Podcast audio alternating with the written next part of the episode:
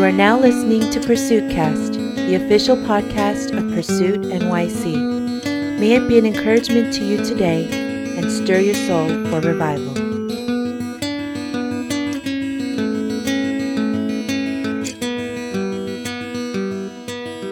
Well, welcome everybody to another episode of Pursuit Cast, the official podcast of Pursuit NYC. And we have the tremendous privilege and honor to sit down with our second time guest, the only second time guest so far. Um, but we're so honored to have him here with us, Dr. Rob Reimer. Hey, Dr. Rob, how are you? I am good, Sam. It is good to be with you again. Yeah, thank you for taking time to be with us. So, um, since our last time, you had a new book come out. Yes. Um, I just finished it. It was awesome. Called River Dwellers. Yep. So, if you could kind of share us, you know, what inspired you to write River Dwellers? Actually, Sam, I, I had done a talk on river dwelling. Mm-hmm. Used that John 7 passage where Jesus says the Holy Spirit's like a river that dwells within us. And I did a talk on it actually spontaneously for a doctoral class, but it so took with the class. The image grabbed them. The talk was really inspired by the Spirit. It was a spontaneous thing. I ended up going home and writing a, a talk that I then gave to other churches. And everywhere I gave this talk, whether it was in New York or in Massachusetts or in Pennsylvania, wherever I went, the talk really just resonated with people. So uh, I ended up deciding I'm going to write a book on this thing. So that's how it sort of emerged. Oh wow, awesome! Uh, what are your hopes that that you have for your readers as they grab a, a copy of River Dwellers? So, first thing, one of the things that I think God has always laid on my heart, Sam, is to plant seeds of holy desire in people's hearts so they long for God. I don't think your intimacy with God can ever rise above your longing for His presence. So that's probably the first thing that it would just create that hunger, that thirst, that longing for more of God. And second, I think it, it, you know hopefully it's real practical how to like how do you dwell in the presence, get close to the presence, stay in the river Yeah. of the presence of God. Awesome. I, I guess before we go any further, for some people who might not be used to the term river or river dweller, if you could kind of give a, I guess, a theology 101 definition on, on the river and, and what a river dweller Yeah. is. So Jesus compares in this passage in John chapter 7 the Holy Spirit to a river that's mm-hmm. within us. So dwelling in the river is about living in the presence of God on a regular sustained basis. And too often what ends up happening is, you know, stuff drags us up out of the river. Sometimes it's sin, but sometimes it's distraction. Mm-hmm. Sometimes it's our busyness and we end up losing our connection with a close, intimate walk with the Holy Spirit. We're up on the banks, and pretty soon, if we're not paying any attention, we've wandered off mm-hmm. into the woods, and all of a sudden we went, you know, I knew there was a river around here Yeah. someplace, but it's almost like we've lost our way. And so this book's really about how do you stay in the river regularly on a full time, regular basis. Awesome. And I know in the book you kind of go over different spiritual disciplines to kind of heighten your sensitivity so that you know when you're in the river as well as when you're outside. Um, Yep. what, what are some disciplines that you are practicing currently to kind of heighten your personal sensitivity as you've been on this journey for a long time? Yeah, so uh, two interesting ones for me right now, Sam. I've greatly increased my time in silence these days. Um, spending a lot of time in silence. And when I spend time in silence, I fix my attention on the loving presence of God. And I can often sense His presence with me. And I just sit in stillness in His presence. Sometimes He, you know, prompts me with His Holy Spirit. He speaks to me, which I have a whole chapter in there talking about the voice of God and how He speaks. And but uh, a lot of times it's just more like I'm just with Him. Mm-hmm. It's about being and not about doing. Mm-hmm. We are human beings, not human doings. Yeah. So there's that. The other discipline that I've picked up, Sam, recently is very different uh-huh. as a discipline. But we live in a very, very busy multitasking society. Mm. So, for example, I mean, this is just me, but you know, I could be riding my in, inside bike. You know, I have a, a, a recumbent bike that I ride, right? And I could be riding that bike, watching a ball game. I'm a uh-huh. baseball fan, so I'm watching Yeah. a ball game. Sounds down, listening to a book. I'm doing three things all at once, right? Mm-hmm. Multitasking.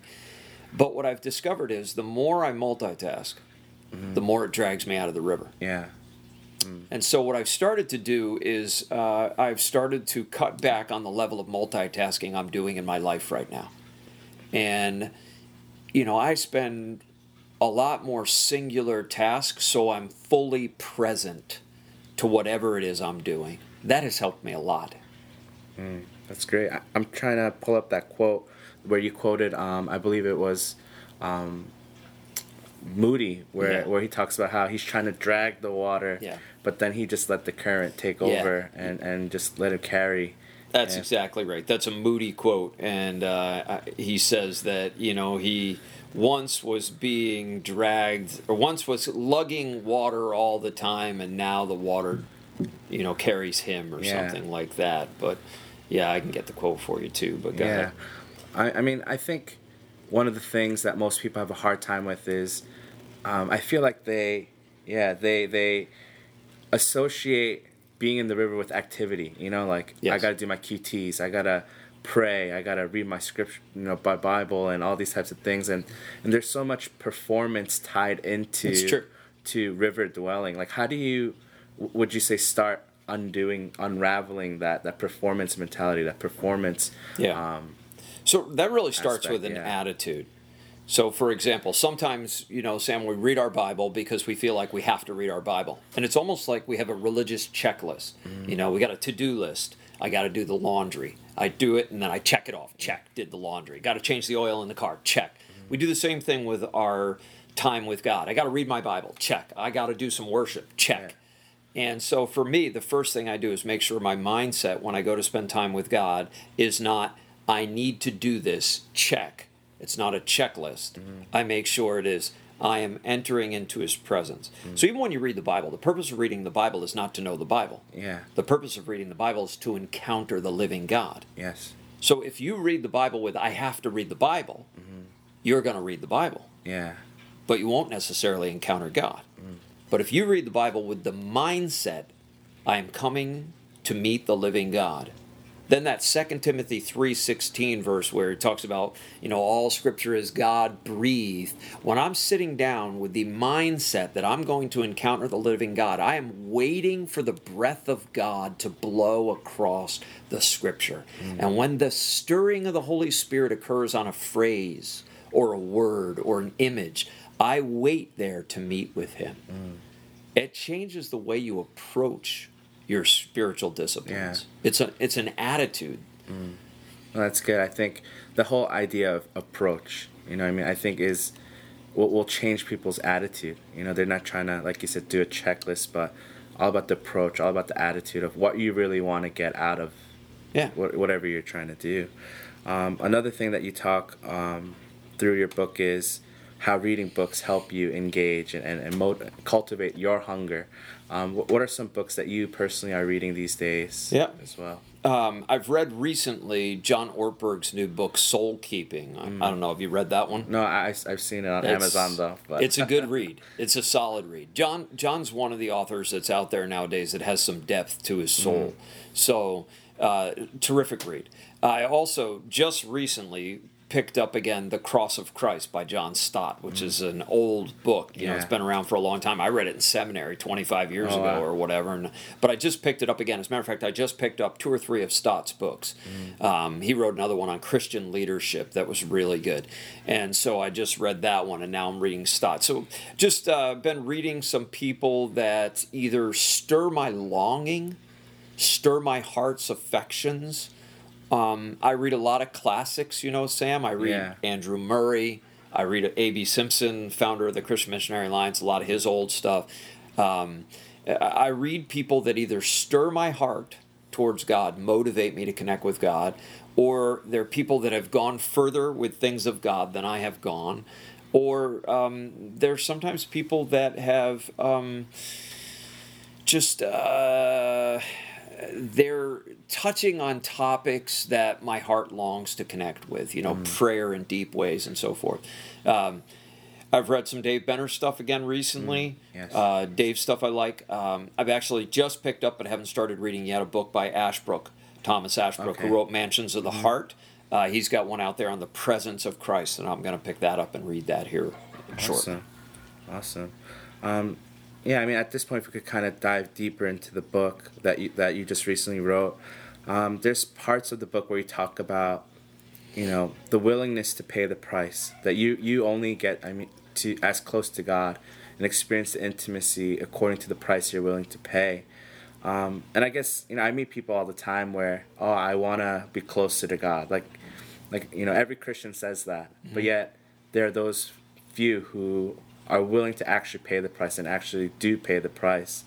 Um, so my question is, how do you develop that willingness to pay the price? Yeah. You know, everyone talks about it, everyone wants to, but yet not everyone is willing. So. Yeah, so my, the quote in the book is, I think, probably goes like this You can have as much of God as you want and no more than you're willing to pay the mm, price for. That's good. And, you know, for me, you know, Sam, I guess desire is something everybody has to figure out how to trigger mm. within themselves. So I can talk about this from a personal perspective. What is it that triggers longing? I said to you earlier, you never rise above your level of longing for God, mm-hmm. longing for intimacy. I think one of the most important things in your spiritual journey is to cultivate desire, mm. longing. Psalm 63, David cultivates longing in his heart, you know, and there's other places in Scripture where you see this in David. He's cultivating his longing for God. Mm-hmm. And uh, so for me, I'm trying to cultivate longing.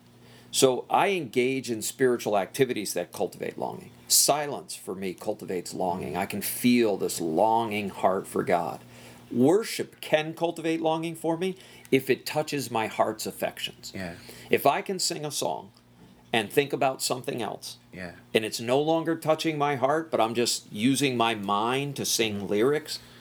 Yeah, you mentioned that in the book. Yeah. That is not cut it for me. It's no longer affecting my heart's affections. When it touches my heart, there's something in there that moves me towards longing, and that makes me willing to pay the price. Mm.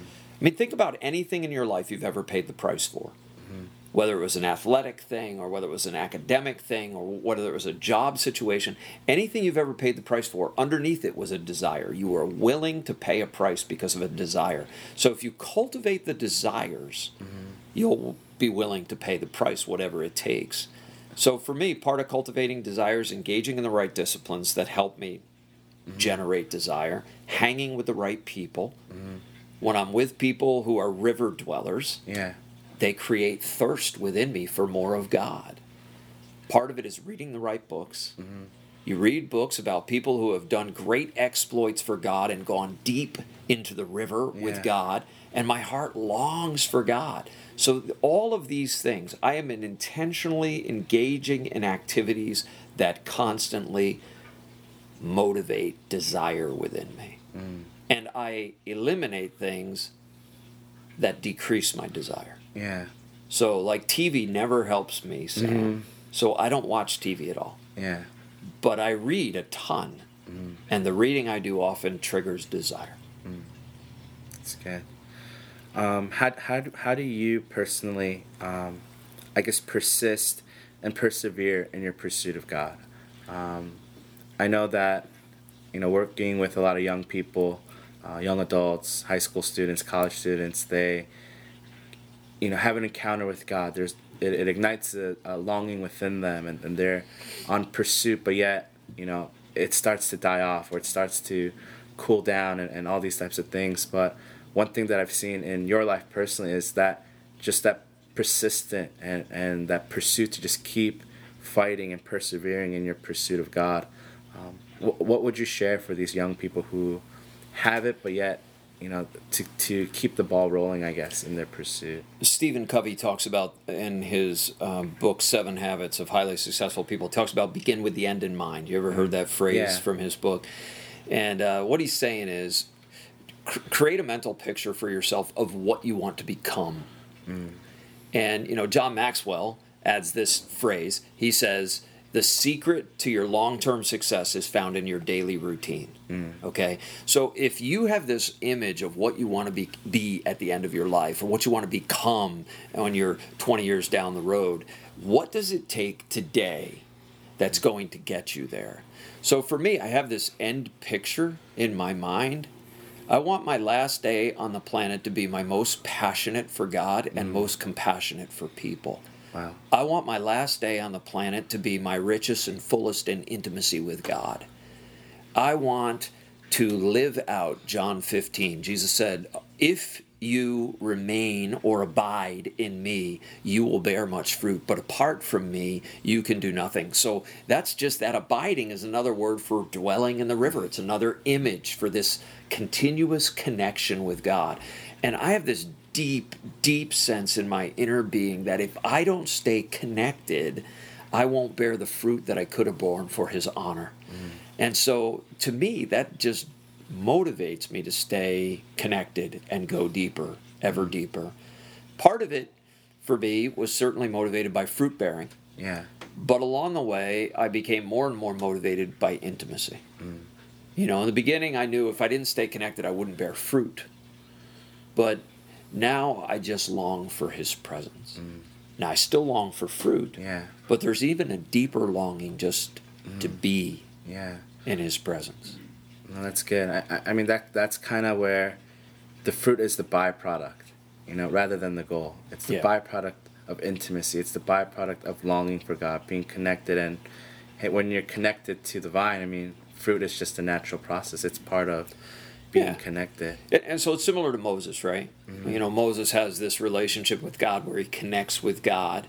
And the Bible says, you know, he knew him as one man knows his friend. Yeah. He knew him face to face. But over time, he gets into this relationship with God where later on there's a phrase used in Numbers where it says he knew him, literal Hebrew phrases, mouth to mouth. Mm. So he has this ever developing intimacy with God. Well, this is why Moses has such authority. Of course, the intimacy bore fruit and authority. Mm-hmm. He stands up on a mountainside one day, yeah. raises his hands, and it changes the outcomes on earth. In that passage, he writes this phrase, a hand upon the throne. That's a phrase he uses to describe what took place. Mm. He touches the throne because of his intimacy with the Father. It changes the battle outcomes mm. on earth. And part of my longing is for the intimacy with God that would be able to lay a hand upon the throne and change the outcomes of earth. Mm. But you know, that stuff doesn't happen overnight. Yeah. That is a lifetime pursuit of intimacy mm. that develops over time. Yeah, it's good. I mean, just thinking about people like Moses who've gone through the desert literally 40 years and then another 40 years and and I know in the book the recent book you share your own experience of the dark night in the soul um, and and and I guess while I was reading reading that portion, the question I had is, you know, how do you know when you're distant from the river versus a dark night of the soul where God is with you and He's leading you? Yeah, that's part of the river. You know what I mean? Yeah, no, it's a great question, Sam. One of the one of the things I know is this: when I have gotten myself out of the river, there's usually sin mm-hmm. or distraction or um, sometimes there's grief, sadness, stuff like that that I haven't processed. So there's a spiritual or soul related issue that has gotten me out of the river. And if I attend to it, if I mm. confess my sin, if I deal with my grief, if I get rid of my distraction and get refocused on Jesus, I'll get right back in the river. Mm. But when you hit a dark night of the soul, you attend to all those things, and there is no presence. Mm. There's still this absence of the experiential knowledge of his presence. Mm-hmm. And the reality is, he has dulled your senses to his presence. Mm. Now, John of the Cross makes a really hopeful concept about the dark night of the soul. He says that the Lord is doing purgation during this time. He is purging us, cleansing us, He's taking us deeper. We can't feel that. Yeah. But there is something about His absence that creates a deeper purging in our mm. souls. Well, you know, there's a line in Hebrews chapter 12 that says, Without holiness, no one will see the Lord. Well, in one sense, that's true about eternity, right? You're not going to get to heaven unless you have the imputed holiness of Jesus. He has yeah. given you his righteousness as you've put your faith in him. Now you get to go to heaven. But there's a sense in which he's talking about here and now intimacy with God your intimacy with the Father will never rise above your level of purity. And there is there is a sense in which when he takes you through the dark night of the soul, there's a purging that occurs that then enables you to go deeper into his presence. That's good.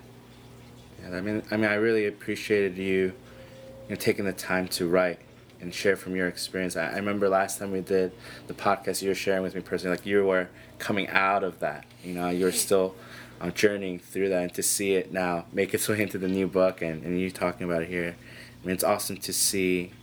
You know, I, I'm just encouraged and inspired to see a man walking at it out, living it out, and just following Christ, and and you know we could rally out, rally around the different generals, you know, of the faith to say, you know, there's a there's an end in sight. You know, this is how to do it. So Well, and you know, the reality is, uh, you know, the Dark Night is not fun, and when you hit it, a lot of people, and this is what I write in the book too, Sam. A lot of people give up, and I kept doing the right things, even though it didn't feel very productive.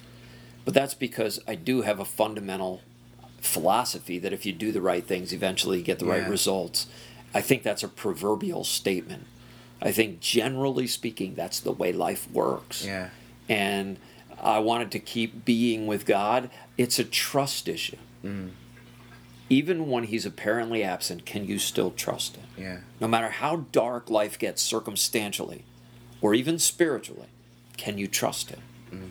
And I think that's the number one question the Father asks of His children yeah. Will you trust me? Mm-hmm. And and that too goes back to what it's all about intimacy. That's exactly right. you know like trust is all about intimacy and and and i think that's one of the things that you know I, i'm learning myself it's you know god does satisfy us he does meet us he does meet our needs and he gives you know so much more than we could ever think or imagine but the goal isn't to satisfy us here it's to trust him because Yeah. one day you know you write in your book where heaven will solve all of earth's problems you know It's a good line, isn't it? yeah, it's it's it's tweetable. So, you know, heaven will will will fulfill all of God's promises, and and and I think that's what I'm starting to realize more myself. It's yeah, Jesus is greater than anything else. He'll Yeah. satisfy you, but even if he doesn't, the point is trust. You Yeah. know, the point is trust, and and and and I was really blown away by that where you shared about your issue, the struggles with your church, where you know. Um, the whole thing where you could do all the right things and obey God, but to think that it will always lead to success is not biblical at all. You know. No, I mean, I, it is ironic Yeah. that we follow the God of the cross and we expect life to be a formula Yeah. and God always to come up on the good side of the equation and always bless us and always make life easy and comfortable mm-hmm. and and pain free. And I just think this this is not a philosophy that works with the God of the cross. Yeah, it's good. He he's a God who redeems suffering, mm. but that doesn't mean there is no suffering. Yeah. There's plenty of suffering. We live in a fallen world. Mm-hmm. Good news is when we get to heaven, Yeah, there will be no suffering. yeah, amen. Um, so I mean, that's you could for all those of you who are listening. I mean, you could find these topics and more um, in Dr. Rob Reimer's new book, River Dwellers. Um, how can people get more information about your books, and where can they go and grab a copy themselves? So I have a website, uh, drrobreimer.com. Uh, com. you can go out there, and um, if you just Google my name, that website will come up, and you can go out to South Shore Community Church's website and get it there, and it's on Amazon and Kindle and all those kinds of things as well. And I'm hoping this summer, Sam, to actually put them out on some sort of an audio book Oh, too. awesome. Yeah, so stay tuned for that. Uh, we'll have all the links up on our website as well. And uh, thank you, Dr. Reimer, for your time and just hanging out with us once again and, and just sharing your heart and, and just making all of us thirsty for more of God. So thank you so much. Thanks, Sam. Always good to be with you, buddy. Thank you. Thank you for listening to Pursuit Cast. For more information on the ministry of Pursuit NYC, please visit us on the web at www.pursuitnyc.org. Revival or bust.